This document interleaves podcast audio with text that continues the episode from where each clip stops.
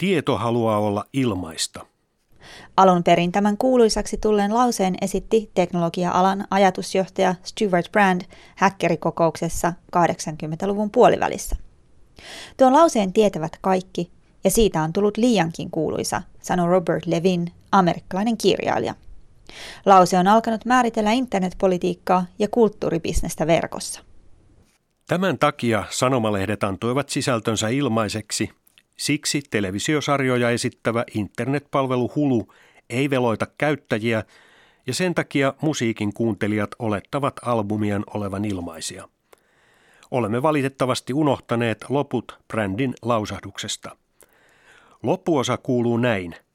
Toisaalta tieto haluaa olla kallista, koska se on niin arvokasta. Oikea informaatio oikeassa kohtaa muuttaa elämäsi. Toisaalta tieto haluaa olla ilmaista, koska sen julkaisemisesta tulee halvempaa ja halvempaa. Nämä kaksi vastavoimaa taistelevat keskenään. Levin kirjoittaa. Levine on kirjoittanut kirjan tästä taistelusta. Kirjan uhava otsikko kuuluu näin. Ilmainen kyyti, kuinka digitaaliset parasiitit tuhoavat kulttuuribisneksen ja kuinka kulttuuribisnes voi iskeä takaisin. Kirja on internetpoliittinen puheenvuoro internetin vapaudesta ja ilmaisuudesta, internetyhtiöiden vallasta ja tekijänoikeuksista. Levin syyttää digitaalista piratismia ja ilmaisuuden kulttuuria siitä, että kulttuurin tuottajien, kuten kirjailijoiden ja muusikoiden, on yhä vaikeampaa tienata elantonsa työllään. Levin itse ei kuulosta yhtä uhoavalta kuin kirjansa nimi. Mies vastaa puhelimeen Berliinistä, johon hän on muuttanut New Yorkista. Levin kertoo, mistä kirjan tarina sai alkunsa. Mennään takaisin 2000-luvun alkuun, siihen aikaan kun musiikin jakopalvelu Napster tuli suosituksi Yhdysvalloissa. Napsterin käyttäjät pystyivät jakamaan ja kopioimaan keskenään musiikkia, josta he pitivät – Napster keräsi kymmeniä miljoonia käyttäjiä. Palvelu joutui vaikeuksiin levyyhtiöiden lakivaateiden kanssa ja joutui lopettamaan toimintansa alkuperäisessä muodossaan. Robert Levin muiden mukana oli aluksi innoissaan Napsterista. Hän ajatteli, että se on merkki uudenlaisista mahdollisuuksista medialle ja kulttuurille. Hän ajatteli, että Napsterin kaltainen vertaisjakaminen demokratisoi kulttuurin tuotantoa ja jakelua. Hän näki siinä etuja, kuten uusia mahdollisuuksia taiteilijoilla olla yhteydessä faniensa kanssa. That's not going to happen. There's just too much piracy. There's too much sort of distortion of the market. You might never see that. Sitten aloin miettiä, ettei näin tule tapahtumaan. Netissä on liikaa piratismia ja ilmassa on liikaa vääriä uskomuksia. Samaan aikaan kuulin yhä useamman ihmisen sanovan, että kaiken verkossa pitää olla ilmaista. Samaan aikaan piraattipuolueet nostavat päätään eri puolilla maailmaa. Tajusin, ettei se tarina, minkä ihmiset kuulevat tästä asiasta, ole ainoa versio. Tarinassa on toinenkin puoli. Ihmiset sanoivat, että levyyhtiöt ovat typeriä, koska ne veloittavat kaikesta. Yhdysvalloissa sanomalehdet eivät veloittaneet sisällöstään, mutta niilläkin meni huonosti. Aloin ajatella, että ehkä kyse ei ole vain mediayhtiöistä, jotka ovat typeriä, vaan ehkä kyse on teknologiayrityksistä, jotka yrittävät hyötyä tilanteesta ja täyttää verkon materiaalilla, jonka joku muu on tuottanut, maksamatta siitä. Siksi Levin päätti kirjoittaa kirjan ja kertoa sen toisen puolen tarinasta – sen puolen, joka hänen mielestään on vaiettu. Se toinen, tunnettu puoli on hänen mukaansa kerrottu monen monta kertaa. Kuinka elitistinen ja usein byrokraattinen musiikki- ja julkaisumaailma on internetin myötä tullut lähes jokaisen ulottuville. Tässä Levinen tarinassa pahiksi ovat ne, jotka suosivat digitaalisia parasiitteja. Google, Stanford ja muut internetin vapauttajavat tahot – Internetin vapaudella tarkoitan tässä sitä, kuka omistaa internetin. Tässä keskustelussa taistellaan siitä, saavatko internetyhteyden tarjoajat eli verkkooperaattorit määritellä, mitä netissä jaetaan. Tämä kiista on jatkunut vuosia. Verkkooperaattoreiden mielestä heidän rakentamiaan verkkoja ei saa käyttää mihin tahansa. Suurien tiedostojen, kuten elokuvien jakaminen, kuormittaa verkkoa ja voi hidastaa yhteyksiä. Vastapuolina ovat niin sanotun vapaan ja neutraalin internetin kannattajat. Heidän mielestään operaattorit eivät saa määritellä, mitä käyttäjät verkossa tekevät. Vapaata verkkoa puolustavat eturintamassa myös valtavat internetyhtiöt, kuten Google, Facebook ja verkkokauppa Amazon. Nämä yritykset haluavat, että kaikki pääsevät nettiin helposti ja halvalla, koska ne tienaavat siitä rahaa. Niiden liiketoiminta tapahtuu verkossa. Mitä enemmän ihmisiä verkossa pyörii, sitä parempi näille yrityksille. Levinen mielestä internetyhtiöt käyttävät verkon vapauskeskustelua suojana, joka peittää niiden varsinaiset tavoitteet. Tämä tavoite on tietenkin tehdä rahaa, ja nämä yritykset yrittävät hyötyä muiden tekemästä sisällöstä kavalin keinoin.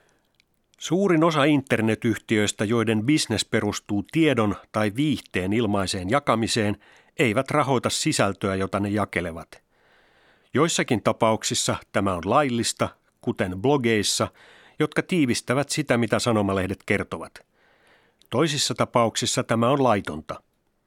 Mutta idea on sama. Piilaaksossa se tieto, joka haluaa olla ilmaista, on melkein aina tietoa, joka kuuluu jollekulle muulle. Levin kirjoittaa. Levin kertoo esimerkin YouTubesta, Googlen omistamasta internetissä toimivasta videonjakopalvelusta. Kuka tahansa voi ladata YouTubeen videoita. Sinne päätyy paitsi ihmisten itse tekemiä kotivideoita, myös televisio- ja elokuvayhtiöiden omistamaa tekijänoikeudella suojattua materiaalia. Levin kritisoi YouTubea siitä, ettei se koettanut suodattaa tekijänoikeudella suojattua materiaalia tarpeeksi voimakkaasti sivuiltaan ennen kuin oikeudenkäynnit yhtiön siihen patistivat. YouTubea nimittäin suojaa digitaalinen tekijänoikeussäännös, jonka mukaan sivuston ylläpitäjä ei ole vastuussa palvelunsa ladatusta laittomasta sisällöstä. Palvelun pitää kuitenkin poistaa laiton sisältö, kun palvelun ylläpitäjälle siitä ilmoitetaan. YouTube ja muut vastaavat palvelut saavat siis levittää laitonta sisältöä, kunnes niille siitä huomautetaan. Nämä yritykset saavat niin sanotun ilmaisen kyydin ja hyötyvät toisten tekemästä työstä. Fakta, että video voidaan jakaa käytännössä ilmaiseksi YouTubessa, ei ole muuttanut sitä kustannusta, joka menee sisällön tuottamiseen. Tämä johtaa siihen, ettei sisällön tuottajille pian makseta mitään. Levin kirjoittaa. Levin hahmottelee kirjassaan yhteyksiä internetin ilmaisuutta puolustavien yhtiöiden, yhteiskunnallisten vaikuttajien ja poliitikkojen välille. Hän kertoo esimerkiksi siitä, kuinka Google rahoittaa tutkimuskeskuksia, jotka Levinen mielestä puolustavat tutkimuksellaan Googlen ja muiden internetyhtiöiden etua. Hän ottaa esimerkkejä huippuyliopistoista, kuten Harvardista ja Stanfordista. Levin suomi kirjassaan myös tekijänoikeuden uudistajia, kuten Creative Commons-lisenssejä. Creative Commons-lisenssit ovat vaihtoehto perinteiselle tekijänoikeudelle, ja näitä lisenssejä käytetään määrittelemään verkkosisällön uudelleenkäyttämistä. Creative Commons-lisenssien avulla valokuvan tai tekstin omistaja voi esimerkiksi määritellä, saako sisältöä jakaa eteenpäin, saako sitä muokata ja saako sitä käyttää kaupallisiin tarkoituksiin. Sisällön tuottaja voi valita itselleen sopivan lisenssin. Levin esittää Creative Commons-lisenssin lähestulkoon Googlen ja muiden internetyhtiöiden salajuonena lisätä internetin ilmaista tekijänoikeudesta vapaata sisältöä. Hänen mielestään on epäilyttävää, että Creative Commons-lisenssit kehittäneen organisaation johtokunnassa istuu johtaja YouTubesta sekä kuvanjakopalvelu Flickerin perustaja ja sijoittaja. Johtokunnan varapuheenjohtaja on Googlen toisen perustajan Sergey Brinin anoppi. Nämä yritykset haluavat Levinin mukaan verkkoon yhä enemmän sisältöä, jossa ei ole tekijänoikeuksia. Esimerkiksi kuvanjakopalvelu Flickrissä ihmiset jakavat kuvia usein valitsemiensa Creative Commons-lisenssien alla. Levinen mainitsemat rahan ja vallan yhteydet ovat kiinnostavia ja kertomisen arvoisia. Lukija jää kuitenkin miettimään seuraavan kysymyksen kanssa. Tämä on kiinnostavaa, mutta mitä sitten? Etenkin kun selvää on, että vastapuoli, kuten mediayhtiöt, musiikki- ja elokuvateollisuus, lobbaavat omaa kantansa vähintäänkin yhtä voimakkaasti. Mistä sitten löytyisi ratkaisu Levinen kuvaamiin ongelmiin? Euroopasta, kirjailija vastaa. Monissa Euroopan maissa nimittäin on säädetty aiempaa tiukempia lakeja digitaalisia tekijänoikeuksia puolustamaan. Sellaisia lakeja Levine kaipaisi Yhdysvaltoihinkin. Kirjailija haluaa myös, että internetyhtiöt ottavat enemmän vastuuta piratismin kitkemisestä.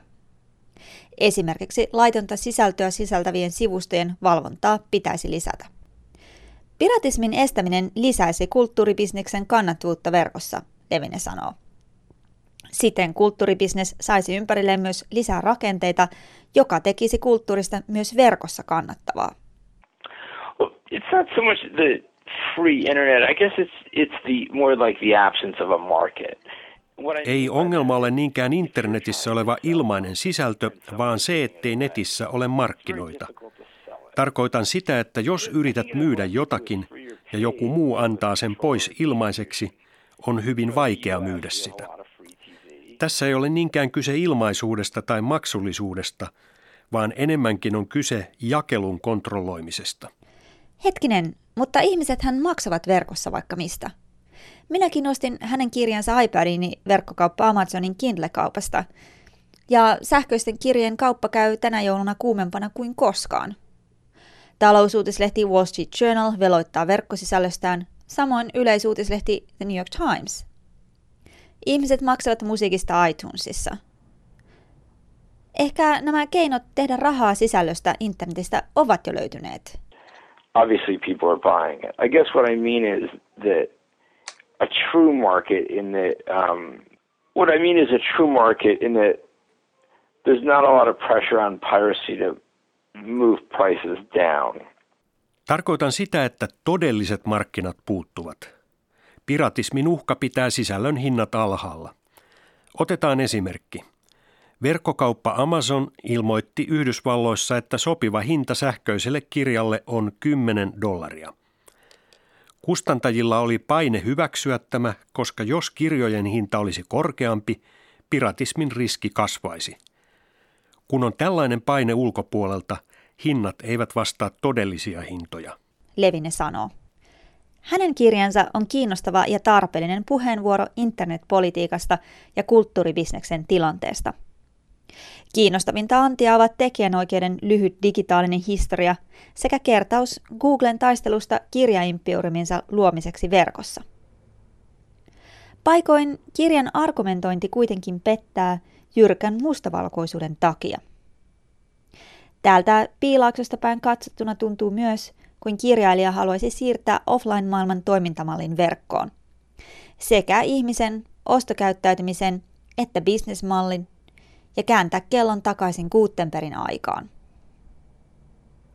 Musiikkiteollisuus ja julkaisubisnes etsivät vielä oikeita keinoja toimia verkossa ja tehdä rahaa. Ihan samoin kuin Levinen paljon kritisoima YouTube, joka ei ole osoittautunut Googlelle taloudelliseksi menestykseksi eikä sivusto tuota voittoa.